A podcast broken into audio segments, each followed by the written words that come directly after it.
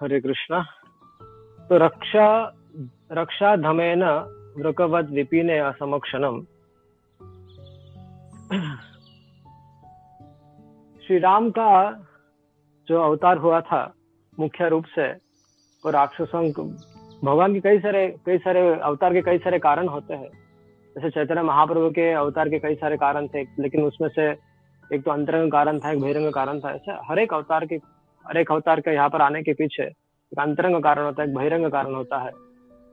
तो अंतरंग कारण श्री राम के आविर्भाव के समय ये था कि जब नरसिंह देव नरसिंह देव ने जब हिरण्य हिरण्यकश्यप का वध कर दिया और उसके पश्चात जब उन्होंने प्रहलाद महाराज को अपनी गोदी में ले लिया तो नरसिंह देव वात्सल्य भाव से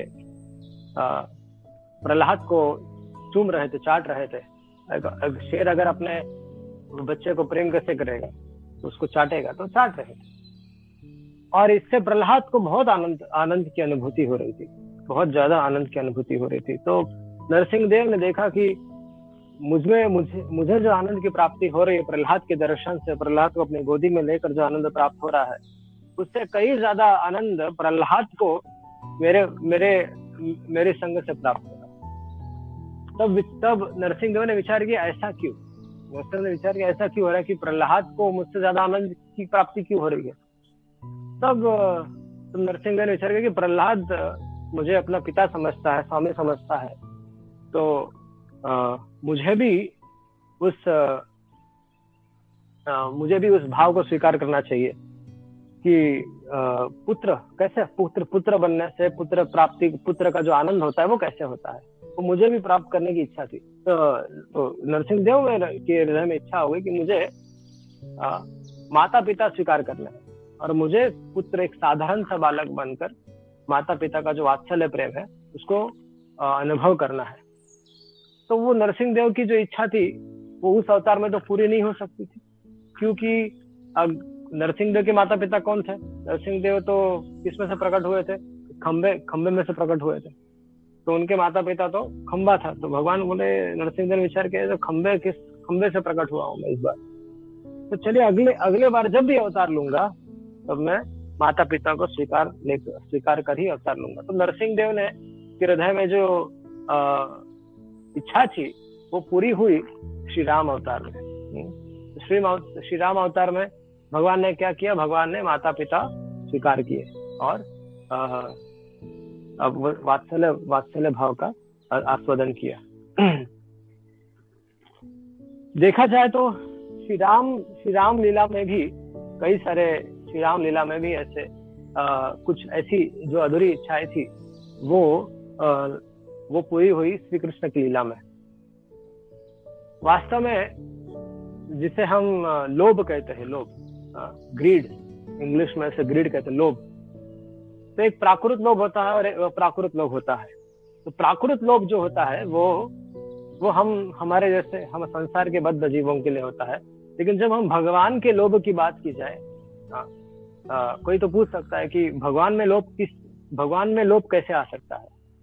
लेकिन ये जो जिस लोभ की हम बात कर रहे हैं ये साधारण प्राकृत लोभ है और प्राकृत लोभ है।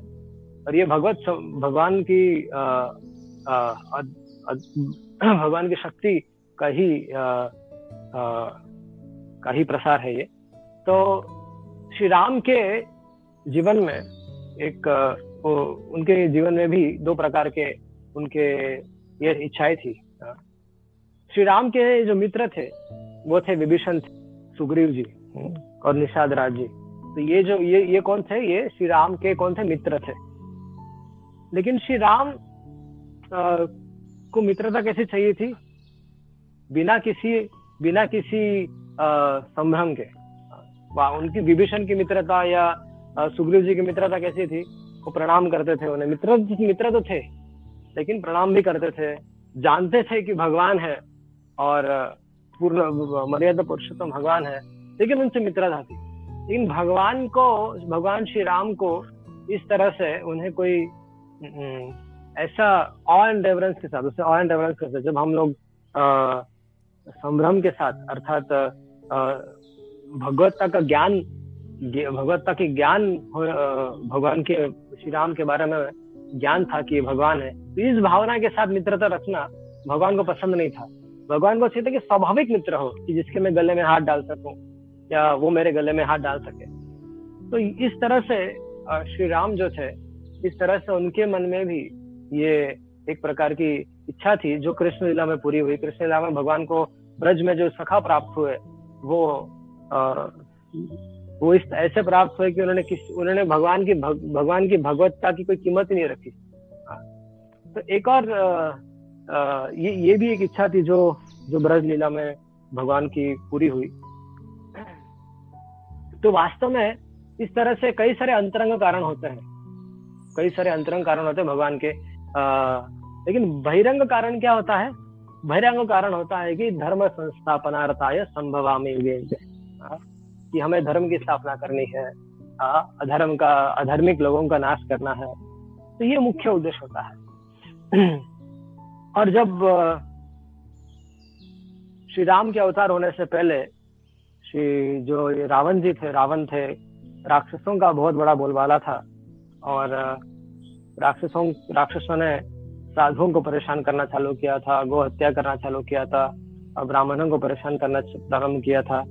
इस कारण से पृथ्वी देवी बहुत दुखी थी, और पृथ्वी देवी भगवान भगवान श्री ब्रह्मा जी के साथ शिव जी के साथ भगवान के धाम में जाती है, और और फिर भगवान अवतार लेने के लिए स्वीकार करते हैं। तो जब भगवान अवतार लेने की स्वीकार करते हैं तो हमें जानना चाहिए कि भगवान जब आते हैं तो भगवान अपने परिवारों के साथ आते हैं, अपने जो धाम के साथ आते हैं। तो अपने सारे उनके जो परिकर होते हैं, वो सारे अवतरित होते हैं। जिस तरह से भगवान कृष्ण के अवतार के समय भी जिस तरह से भगवान उनका धाम वृंदावन प्रकट हुआ, यहाँ पर उनके सारे परिकर आ गए तो वैसे ही श्री राम के समय भी भगवान के जितने सारे परिकर थे उनके माता पिता मित्र इत्यादि इत्यादि ये सारे जो देवता इत्यादि उनकी सहायता करने के लिए ये बहुत सारे आ, बहुत सारे भगवान के परिकर इत्यादि सब वहाँ पर प्रकट हुए पृथ्वी पर। और भगवान भी प्रकट हुए। अब भगवान का जो मुख्य उद्देश्य था वो था धर्म की मतलब भारी रूप से कि धर्म की स्थापना करना। अंतरंग रूप से तो उनके कई सारे कारण थे। आ, उनके बहुत सारे लीलाओं भक्तों भक्तों को सुख देना था और भक्तों की सेवा को स्वीकार करना था। आ, तो ये इस कारण से आ, दोनों कारण समन्वय होते हैं।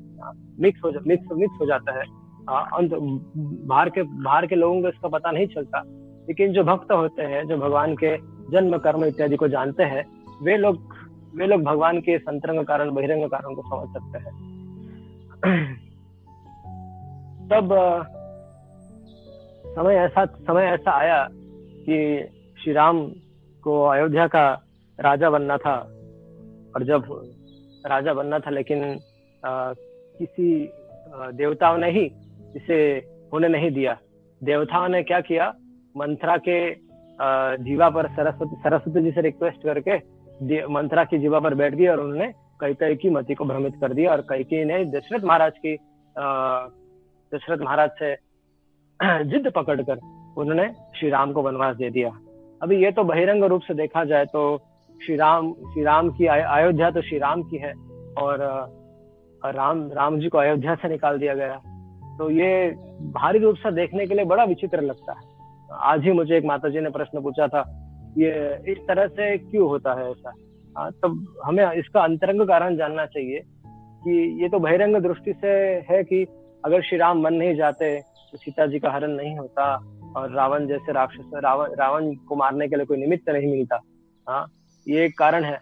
लेकिन अंतरंग कारण ये भी है कि अगर श्री राम अगर अयोध्या में रा, रा, राज्य करते तो वनों में जो श्री राम श्री राम की भक्ति कर रहे हैं भजन कर रहे हैं ऐसे जो ऐसे जो भगवान के जो शुद्ध भक्त है जो उनकी काफ़ी समय से प्रतीक्षा कर रहे हैं उनके दर्शन की लालसा करने लालसा प्राप्त करने के लिए दर्शन दर्शनों के लालाहित है तो ऐसे जो ऋषि है जो उनका काफ़ी युगन से इंतज़ार कर रहे हैं इंतज़ार कर रहे हैं प्रतीक्षा कर रहे हैं तो उन उन लोगों उन लोगों को सुख कैसे मिलता? उन लोगों को उन सुखी कैसे करते भगवान?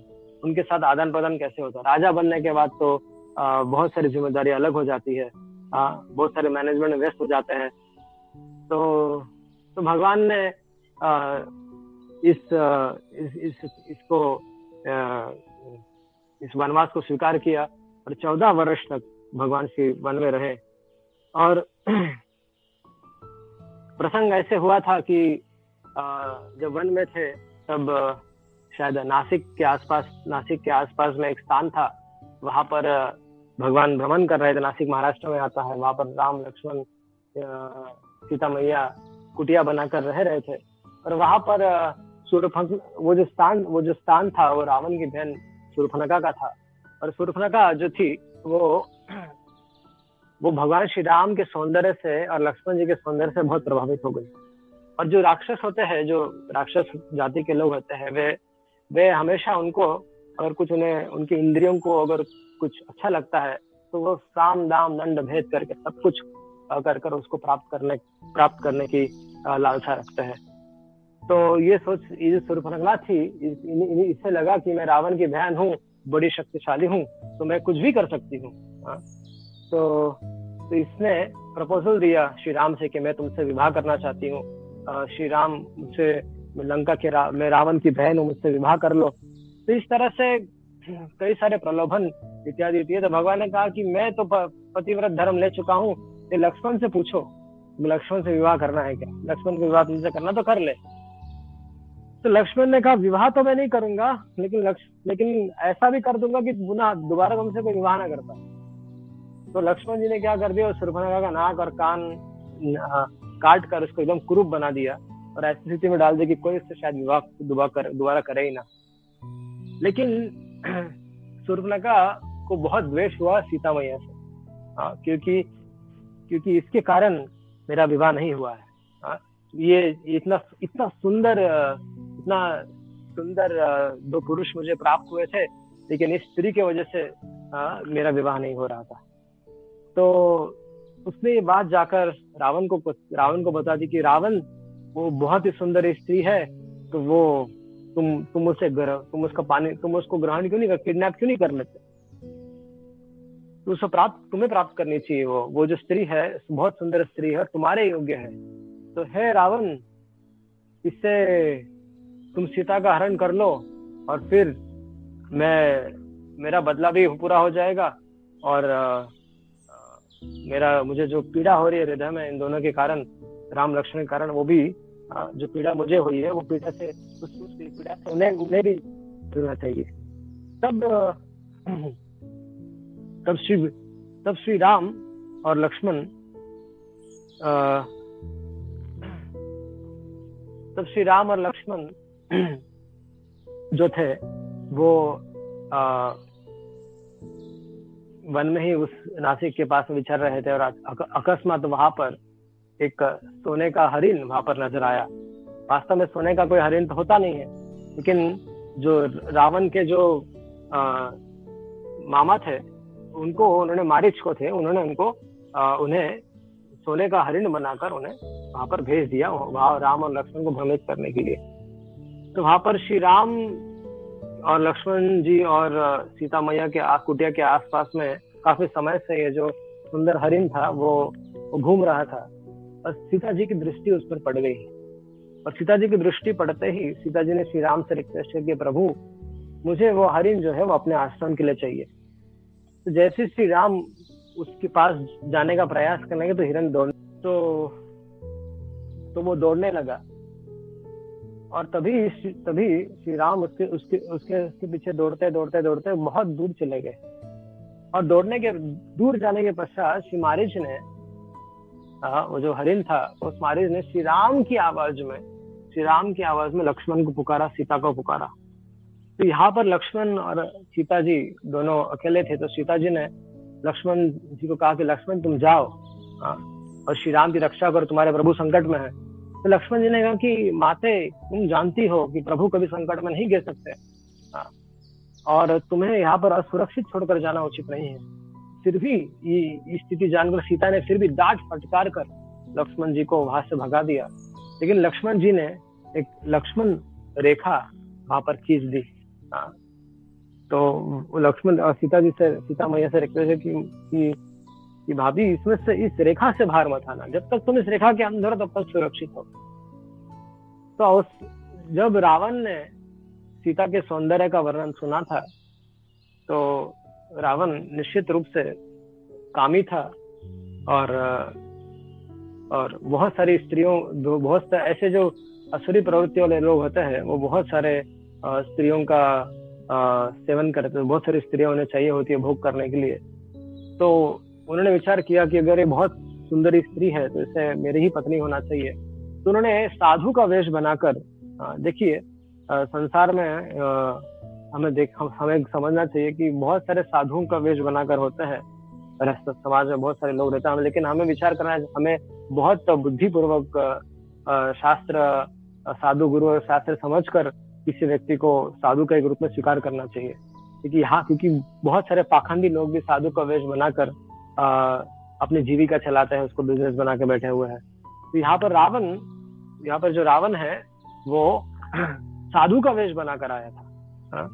और साधु का वेश बनाकर आएगा तो कोई भी व्यक्ति हाँ, कोई भी व्यक्ति क्या हो जाएगा? प्रभावित हो जाएगा उन्हें उन्हें सम्मान करेगा। भारत में तो स्वाभाविक है। यदि साधु कोई दिख जाए तो उसके प्रति स्वाभाविक सम्मान होता है। महाराज जी गुरु गुरु जी ऐसे ऐसे बोलते रहते हैं। हाँ, पंडित जी ये तो स्वाभाविक रूप से बहुत कई सारे ऐसे सम्मान पूर्वक वचन निकलते हैं किसी साधु को देखकर। तो लेकिन जो बुद्धिमान व्यक्ति होते हैं, वो बहुत केयरफुल रहता है। तो सीता जी इस साधु को देखकर प्रभावित हो गई कि कहा कि ये तो और वो साधु ने कहा कि मुझे भिक्षा चाहिए। और कहा, और सीता सीता सीता मैया से रिक्वेस्ट किया कि तुम बाहर आ जाओ तो बाहर आकर इस, मुझे भिक्षा दो। मैं अंदर अंदर प्रवेश नहीं करता मैं बहुत दूर से आया हूँ। और कितना अंदर और कितना अंदर मुझे बुलाओगी। तो लक्ष्मण जी थे नहीं राम जी राम जी थे नहीं तो वहाँ पर मैया सीता ने गंभीरता से विचार किया कहा कि आ, ये साधु है मुझे साधु से क्या भय? साधु तो भगवान के भक्त होते हैं भगवान नारायण के भक्त होते हैं इनका इनसे क्या भय? तो लक्ष्मण जी ने जो रेखा खींची थी उससे लांग कर सीता मैया उस पाखंडी के पास जाती है। हाँ, तो पाखंडी रावण के पास जाते रावण सुबह अवसर प्राप्त कर उसे भगा ले जाता है। अब आ, इसके पश्चात जो होता है वो बहुत भयावह होता है।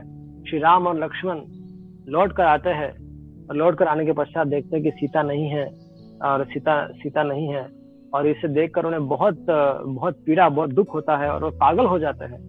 श्री राम हर एक हर एक वृक्ष को हर एक प्राणी को हर एक जीव जो उन्हें रास्ते में मिल रहा था हर एक व्यक्ति को पूछ पूछ कर रोते होते जा रहे थे कि मेरी सीता कहाँ है मेरी सीता कहाँ है। तो बड़ी विचित्र बात थी बड़ी विचित्र बात थी भगवान श्री हरि साक्षात मर्यादा पुरुषोत्तम जो अनंत कोटि ब्रह्मांड के नायक है वो वो एक साधारण साधारण व्यक्ति की भांति जिस तरह से एक व्यक्ति की अगर पत्नी चली जाए मर जाए चली जाए तो उससे जिस तरह से उससे पीड़ा होती है तो वही पीड़ा श्री राम को हो रही थी ऐसे प्रतीत हो रहा है ऐसे जान ऐसे जान हो रहा था ऐसे प्रतीत हो रहा था तो यहाँ पर तो यहाँ पर जो आज का श्लोक है रक्षो धमेन रुकवत विपिने समक्षण विपिने समक्षणम वैदेह राज दुहित्र अपया पीतयम हम्म। तो यहाँ पर रक्षो धमे रक्ष धमेन अर्थात जो समस्त राक्षसों में जो सबसे अधम है ऐसे रावण ने क्या किया? रावण ने सीता सीता जी को सीता जी कौन थी? वैदेह राज की दुहित्री थी हाँ, उनकी पुत्री थी। उसको कैसे किडनैप किया? वृकवत वृकवत अर्थात एक शेर एक शेर होता है जिस तरह एक शेर होता है वह बहुत सारे जो असमक्षम अर्थात जो जो शिप जो भेड़िया, जो भेड़ होते हैं ना, क्या कहते हैं आप लोग, बकरिया होती है, अगर वो असुरक्षित हो तो उसको कोई भी जानवर ले जाता है तो उसी तरह से जो वृकवत अर्थात जो राक्षस, जिस तरह से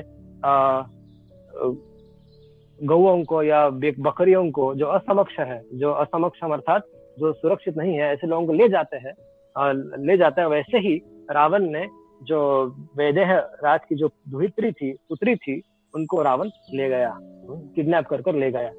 हाँ। और तब क्या स्थिति हुई? भ्रातरा वने कृपनवत। फिर क्या वो रावण श्री राम अपने अपने भाई के साथ आ, हाँ, क्या कर रहे थे? कृपनावत कृपनावत अर्थात बहुत आ, आ, दुख बहुत दुखी थे बहुत दुखी थे। और एक साधारण मनुष्य जैसे जैसे एक व्यक्ति अगर आप अचानक से उसकी आज की स्थिति में बात की जाए कि अगर उसकी गर्लफ्रेंड उसको अचानक से छोड़ती चली गई तो उसकी जो दशा हो जाएगी और वो दुखी हो जाएगा पता नहीं क्या क्या करने लगेगा वो हाँ तो रोएगा पीटेगा तो ये सारी चीज़ें वो ये सारी चीज़ें वो करेगा हाँ। तो इस तरह से आ, अपनी अपनी प्रिय पत्नी से वियुक्त अपनी प्रिय पत्नी से वियुक्त होने के बाद हाँ एक आ, वो रो रहे थे पीट रहे थे आप सब जगह। कैसे हर एक जंगल को कोई छोटा सा पौधा मिल जाए तो उसको पूछते थे। कोई कोई आ, कोई आ, रास्ते में जो चलने वाले जो जो पशु होते हैं उनको पूछा जाता था। श्री राम जी पूछते थे कि हे हे हरिन तूने मेरे तूने मेरे सीता को देखा है क्या? जो औषधियाँ होती थी तृण तृण लौता औषधियाँ जो भी जो कुछ भी था आ, वन में जो कुछ भी था उन सबसे वे पूछा करते थे कि रोते रोते पूछते थे कि मेरी सीता कहाँ गई मेरी सीता कहाँ गई? और लक्ष्मण जी भी आ, बहुत दुखी थे सीता मैया का पता नहीं चल रहा था। आ, तो तो यहाँ पर सुखदेव गोस्वामी कहते हैं कि स्त्री संगी नाम। हम्म, कि जिस तरह से आ, एक स्त्री संगी अर्थात स्त्री में आसक्त व्यक्ति की जो स्थिति होती है वैसे ही श्री राम की आ, दशा प्रतीत हो रही थी। आ, तो और वास्तव में भगवान एक बहुत बड़ा बहुत बड़ी सीख देना चाहते थे इस तरह से। भगवान वास्तव में एक बहुत बड़ी सीख भगवान वास्तव में बहुत बड़ी सीख देना चाहते थे हम लोगों को। हम्म, कि चलिए प्रभुपा जी के परपट में घुसते हैं और देखते हैं कि प्रभुपा जी क्या कहना चाहते हैं। हाँ, तो स्त्री संगीनाम स्त्री संगीनाम गति गति हम्म, तो यदि यदि गृहस्थ यदि कोई अभी यदि हम लोग गृहस्थ आश्रम में है और पत्नी से ज़्यादा आसक्त है बहुत आसक्त है और जो कर जो सारा कार्य कर रहे हैं अपनी पत्नी के लिए कर उसको खुश करने के लिए करते हैं लेकिन यदि वो अचानक से चली जाए तो हाँ, तो उसकी दशा क्या हो जाएगी? हाँ वो आत्महत्या कर लेगा हाँ और शराब पीने लगेगा या फिर बहुत दुखी होगा पीड़ित होगा। तो ऐसी स्थिति मनुष्यों की नहीं होनी चाहिए इसीलिए श्री राम हमें ये कार्य करके ये लीला करके बता रहे हैं। हाँ और वास्तव में यदि देखा जाए हम्म, ग्रह ग्रह नारी नाम विवर्जयत अर्थात क्या होता है कि जब जब भी एक शिक्षा ये मिलती है इस इस लीला से कि जब भी हमें विशेष करके बिज़नेस से जॉब के लिए जब हमें बाहर जाना बाहर जाना पड़ता है तो कभी भी अपने अपने पत्नी को साथ में ले लेना चाहिए। अपने पत्नी को हमेशा किसी सुरक्षित अपने अपने घर पे रखना चाहिए माता पिता के संरक्षण में रखना चाहिए। और यदि वो साथ में ले जाता है तो ऐसी इस तरह से घटनाएँ हो सकती है। क्योंकि अब, क्योंकि साथ में ले जाने से हो सकता है उस उस उस घर पे सुरक्षित है, लेकिन अपने साथ में ले जाने से किसी विपत्ति में पड़ सकता है वहाँ पर वहाँ पर गुंडे हो सकते हैं, ये हो सकते हैं, वो हो सकते हैं कोई पाखंडी लोग तो उसकी, उनकी पत्नी का अपहरण कर सकते, कुछ भी हो सकता है। तो इसलिए इस इस घटना से हमारे आचार्य में ये सलाह भी देते हैं कि विवाहित लोगों को यह ध्यान रखना चाहिए कि अपनी पत्नी को आप कभी ट्रिप पे जाते हो बिज़नेस ट्रिप पे जाते हो, यहाँ जाते हो, वहाँ जाते हो, किसी भी कारण से जाते हो तो अपनी पत्नी को अपने साथ मत ले जाइए। उसकी पत्नी को, अपनी पत्नी को घर, अपने घर में रखिए, सुरक्षित रखिए, अपने माता पिता के संरक्षण में रखिए, अपने पुत्र, उसके पुत्र के संरक्षण में रखिए तो अच्छा रहेगा। यदि और ये, फिर फिर एक उदाहरण ये भी होता है कि जिस तरह से, जिस तरह से राम की दशा हुई थी, उस तरह से दशा से आपको गुजरना पड़ेगा। तो यहाँ पर एक घटना हो सकती है कि राम जी तो भगवान है और उनका तो भौतिक जगत से कोई वास्ता नहीं है लेकिन फिर भी ऐसी उनकी दशा कैसे हो गई? तो कोई पूछ सकता है कि श्री राम है वास्तव में ये जो संदेह था इस तरह का जो संदेह था कि ये राम ऐसे कार्य क्यों कर रहे हैं? लोग बहुत सारे लोगों में आ, ये संदेह हो जाएगा कि ये ये ये मर्यादा पुरुषोत्तम ये भगवान हो ही नहीं सकते। इस तरह से स्त्री के पीछे पागल है रो रहे हैं रास्ते में भटक रहे हैं तो ऐसा व्यक्ति भगवान कैसे हो सकता है? लेकिन हमें ये जानना चाहिए कि ये सब भगवान अपन अपना अपना आचरण द्वारा जीवों को सिखा रहे हैं भगवान श्री राम का और चैतन्य महाप्रभु का जो अवतार हुए है वो अपन अपनी आचरी करे जीवन सिखाए। हाँ? अपने आचरण द्वारा लोगों को सिखाने के लिए हुआ है। भगवान श्री भगवान श्री कृष्ण आए इंस्ट्रक्शन दिए चले गए। क्योंकि भगवान श्री कृष्ण की जो लीलाएँ है उनको उन, उनको हम लोग सुन सकते हैं और उनके प्रति प्रेम उनको सुनकर उनको श्रवण करके हमारा प्रेम भगवान के प्रति हो जाएगा। लेकिन उनको हम लोग उन, उनकी कार्यों को फॉलो उनके जो लीला है उसको फॉलो नहीं कर सकते। मतलब जैसे उन्होंने गोवर्धन उठा लिया हाँ फॉर एग्ज़ाम्पल बहुत सारे असुरों का वध कर दिया या फिर बहुत सारे स्त्रियों के साथ विवाह कर लिया एक जो गोपियाँ नहा रही थी उनके वस्त्र चुरा लिए। ये सब हम लोग फॉलो नहीं कर सकते। मतलब उनको इस तरह से कॉपी नहीं कर सकते। लेकिन श्री राम की जो लीलाएँ है श्री रामचंद्र की लीलाएँ है।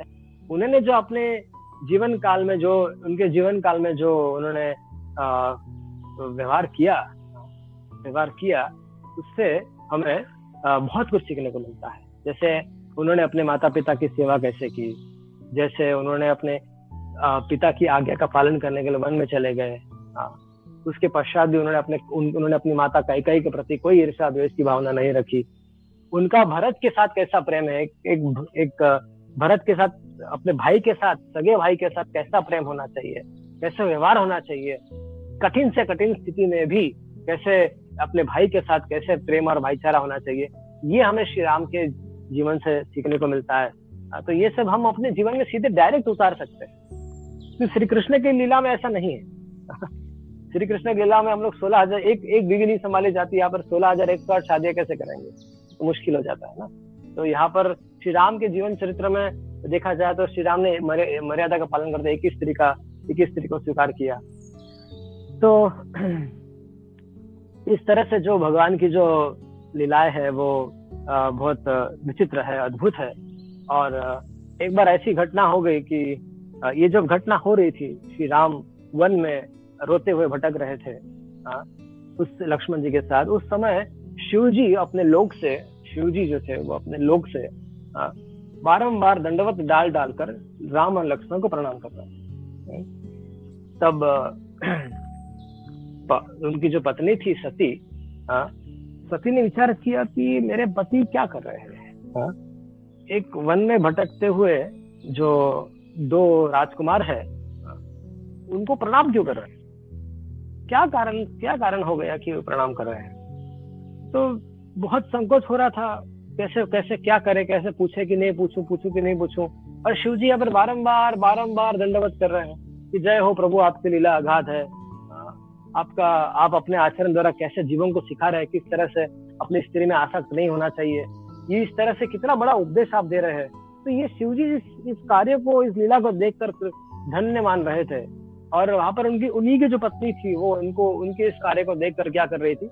संदेह कर रही थी किस पर कर रहे थे संदेह? शिव जी पर संदेह कर रही थी? कि आप ऐसा वो क्यों कर रहे हैं? तो वो सती जाती है पूछती कि प्रभु आपने ऐसा आपने आप ऐसा क्यों कर रहे हैं? उन्होंने कहा कि प्रिय ये राम लक्ष्मण है ये साक्षात साक्षात हमारे स्वामी हमारे इष्ट देव हाँ, ये श्री राम है हाँ, श्री हरि है साक्षात साक्षात श्री हरि साक्षात नारायण है। बोले नहीं नहीं मैं नहीं मान सकती।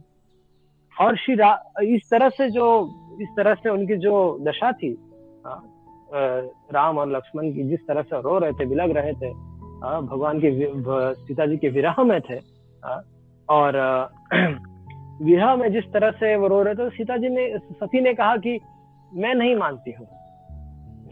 और मैं तो ये कह रही हूँ कि आप भी ऐसा प्रणाम करना छोड़ दो। राजकुमारों को प्रणाम करना आपको शोभा नहीं देता। आप तो महादेव है। आ? सारा जगत आपको पूछता है, आप, आपकी पूजा करने से सबका मंगल होता है। आप क्यों इन राजकुमारों के चक्कर में पड़े हो? अरे, आपके श्री हरि तो अद्भुत आपके स्त्री आपके स्त्री हरि तो लक्ष्मी जी के अधिपति है।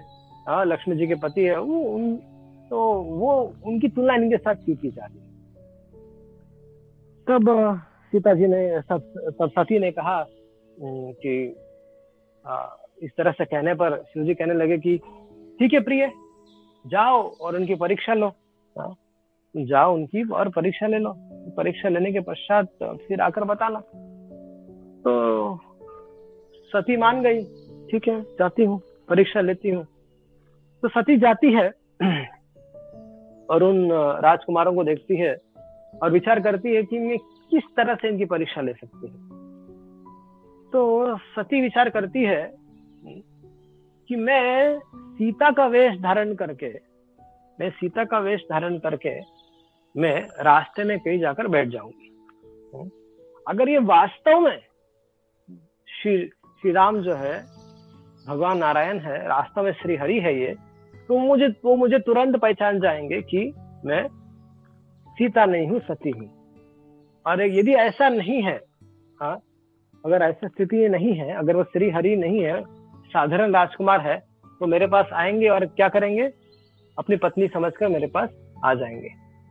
तो इस तरह से सीता ने सॉरी सती ने आ, अपना जो वेश है वो सीता जैसा बनाया और एक आगे जाकर पेड़ के नीचे बैठ गई।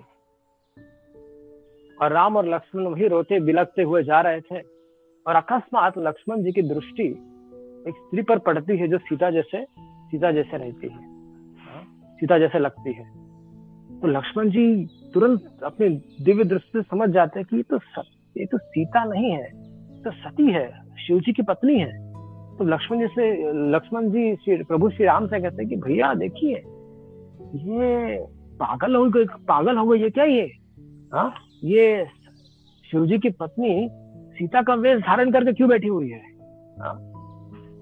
तो ये इसको तो जाकर झापड़ मार देना चाहिए। हाँ?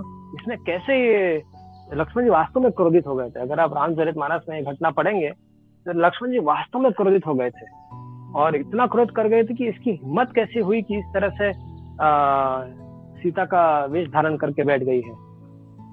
तब तो राम जी ने कहा कि लक्ष्मण थोड़ा सबर करो चलो जाकर बात करते पूछते हैं क्या कारण है। तो लक्ष्मण और राम श्री राम और श्री लक्ष्मण दोनों जाते हैं दोनों जाते हैं और आ, सीता जी सॉरी जो सीता का वेश बना कर बैठी हुई जो सती है उनसे पूछते कि माता जी आ, आप यहाँ पर अकेले क्या कर रही है? तो आपके प्रभु शिव जी किधर है महादेव जी किधर है? आपको यहाँ पर जंगल में वो अकेले छोड़कर कहा चले गए? तो इतना ही पूछा इतना ही पूछा और उससे जो सती थी वो आ, उसका जो मोह था सब टूट गया और और वो वास्तव में उस वो बेहोश होकर इस घटना से इतना झटका लगा उन्हें कि वो मूर्छित होकर गिर पड़ी। हम्म।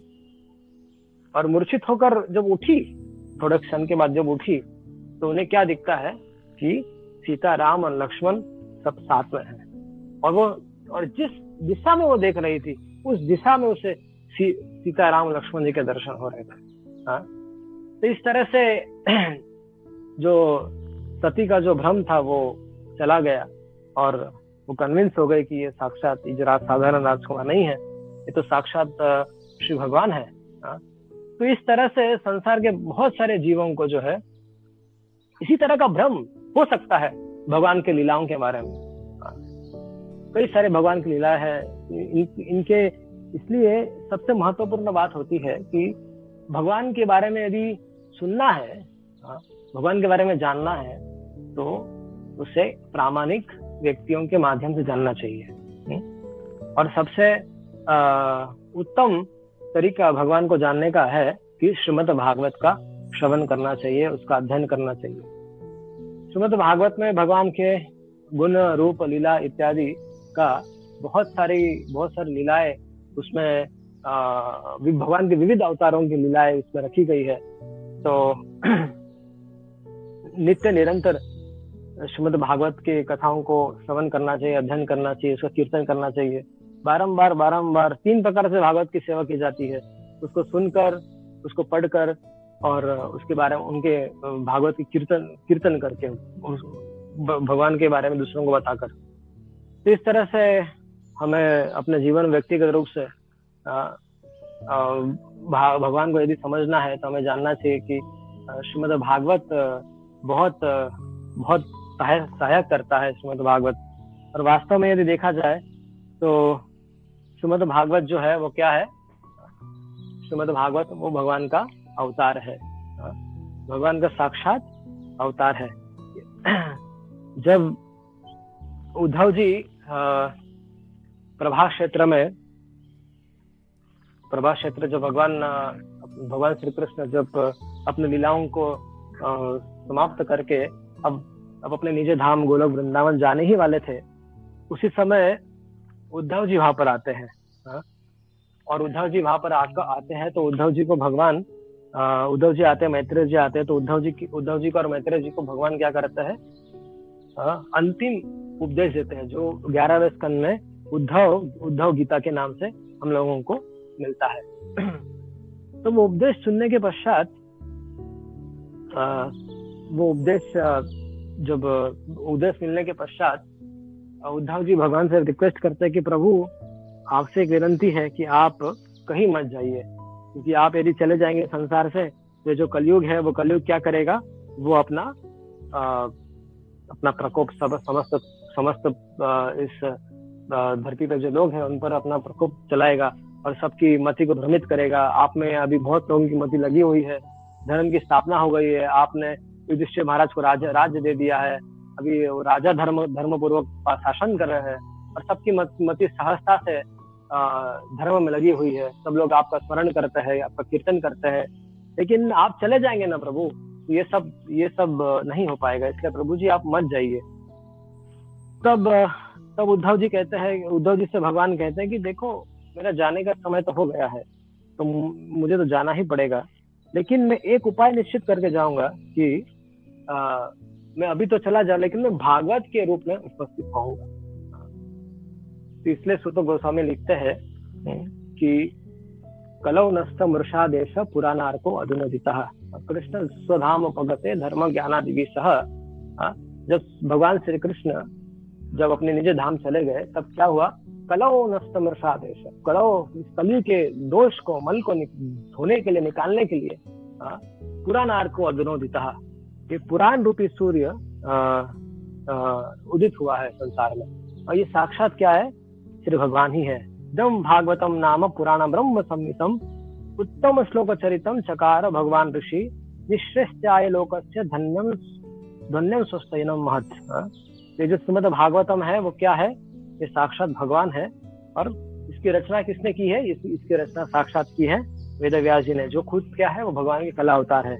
और इट इज़ ये श्रीमद भागवतम यदि आप लोगों यदि हम लोगों को अपने जीवन में क्या चाहिए? मंगल ही चाहिए। मंगल ही मंगल अगर अगर हम लोग जीवन में देखना चाहते हैं तो हमें भागवत का आश्रय ग्रहण करना पड़ेगा। क्योंकि क्या होता है जो भी जो भी भागवत के संपर्क में आता है इससे क्या होता है? इससे व्यक्ति को जितना यश चाहिए उसको यश प्राप्त होता है। जितना आनंद चाहिए उसमें आनंद प्राप्त होता है। और जितना जीवन में जितना जो अध्यात्म जीवन में जितना परफेक्शन है वो परफेक्शन की परमोच्च स्थिति पे श्रीमद भागवत हमें ले जा सकता है। हाँ, तो हमें निर्णय हमें निर्णय लेना है कि हमें क्या करना है। आज हम बाहर की स्थिति को देख सकते हैं सब जगह हल्ला मचा हुआ है। हाँ? लेकिन ये स्थिति तो हमें अभी अभी लग रही है। ऐसा नहीं कि ये स्थिति अभी अभी यहाँ पर जो कोरोना वायरस है या बहुत सारी चीज़ें हैं जो इस तरह से फैल रही है अभी बाहर तो सब समय ऐसी स्थिति होती है। अभी हमें थोड़ा हमें थोड़ा अभी रियलाइजमेंट आ रहा है। अभी जब सब कुछ लॉकडाउन हुआ है तब हमें थोड़ा बहुत समझ में आ रहा है कि वास्तव में आ, हम लोग कितने इस आधुनिक समाज के पीछे पड़कर हमारा कितना समय हम लोग नष्ट कर रहे थे। और वास्तव में हम आनंद आनंद उसमें नहीं मिलता है। आनंद मिलता है तो भगवान श्री कृष्ण की भक्ति करने में आनंद मिलता है। भगवान के बारे में सुनने से जब भी हम भगवान के बारे में श्रवण करते हैं तो हमारे हृदय में जो दावाग्नि लगी होती है वो दावाग्नि शांत हो जाती है। तो हमें आ, समय निकाल निकाल कर हमें भगवान के गुणों को आ, सुनने का प्रयास करना चाहिए। साधारणतः गृहस्थों के लिए विशेष करके ये उपदेश दिया जाता है कि एक बार युधिष्ठिर महाराज ने नाराज़ जी को प्रश्न पूछा कि नाराज़ जी आपने ब्रह्मचारी के बारे में बताया कैसे वो भगवान को प्राप्त करता है सन्यासी के बारे में बताया कैसे वो प्राप्त करता है वानाप्रस्थी के बारे में बताया कैसे वो भगवत प्राप्ति करता है। लेकिन गृहस्थ क्या करेगा? सबसे ज़्यादा उपदेश की तो गृहस्थ को आवश्यकता है। हाँ। तब तो गृहस्थ कैसे गृहस्था में ताम पद्म विधि ना चांजसा।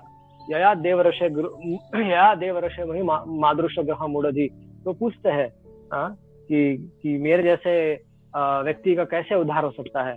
मैं तो मूर्ख हूँ ज्ञानी हूँ संसार में संसार के भोग विलास में लिपटा हुआ हूँ तो ऐसे व्यक्ति को आ, मेरे ऐसे व्यक्ति कैसे उद्धार हो सकता है? हाँ कैसे मैं सन्यासियों की परम गति को प्राप्त कर सकता हूँ? तब नारद जी कहते हैं कि ग्रह स्वावस्थित राजन क्रिया ने तो चिता वासुदेवार्पणम साक्षात उपासित महामुनि कि है नारद जी हे हे युधिष्ठिर महाराज हाँ, ग्रह स्वावस्थित राजन अपने घर गृहस्थी में अपने घर गृहस्थी में स्थित रहो।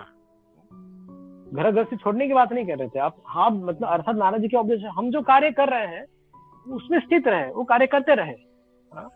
लेकिन उसमें ऐड क्या करना है? वासुदेवार्पणम साक्षात। हाँ? अपना जो सारा जो कार्य का फल है वासुदेव भगवान वासुदेव को अर्पण करो। इसलिए घर पे भगवान का अर्चा विग्रह होना चाहिए और हमें सारा जो सब कुछ है वो भगवान को श्री हरि को अर्पण कर, करना चाहिए। और फिर उसके बाद क्या एडिशनल उपदेश दे रहे हैं? हाँ? वासु क्रिया करो वासुदेवार्पणम साक्षात उपासित महामुनि। फिर कहते उपासित महामुनि, उपासित अर्थात निकट निकट जाकर बैठी उपासित है निकट बैठना। हम्म? किसके? महामुनियों के। महामुनि मतलब कौन है? जो भगवान के भक्त है, जो भगवान के गुण, रूप, लीला आदि में हमेशा रचे बचे रहते हैं। ऐसे व्यक्तियों के संग में जाकर बैठना चाहिए। जिसका जीवन ही भागवत है, ऐसे ऐसे व्यक्तियों की संगति में जाकर बैठना चाहिए। तो बैठकर क्या करना चाहिए? उनके भगवान के बारे में सुनना चाहिए, उनके सुनना चाहिए और उनको, उन साधुओं को अलग अलग प्रकार के प्रश्न पूछने चाहिए। और धीरे धीरे करके हमारे हमारे हृदय, ऐसे साधुओं की संगति में बैठने से धीरे धीरे बारम्बार बारम्बार प्रश्न पूछने से उनके धीरे धीरे हमारे हृदय के जितने सारे संदेह होते हैं, वो सब मिट जाते हैं और हमारा, हमारी भगवान पर अटूट श्रद्धा हो जाती है। तो तो ये भगवान भगवान की श्रीमद भागवत में से बहुत सारी कथाएँ बहुत सारी कथाएँ हमें भागवत में मिलेंगी। भगवान की, भगवान के भक्तों की तो उसको सुनना चाहिए उसका अध्ययन करना चाहिए, उसकी कीर्तन करना चाहिए। तो इस तरह से अपने जीवन को हम भगवत भक्ति में रखते हुए रहना चाहिए।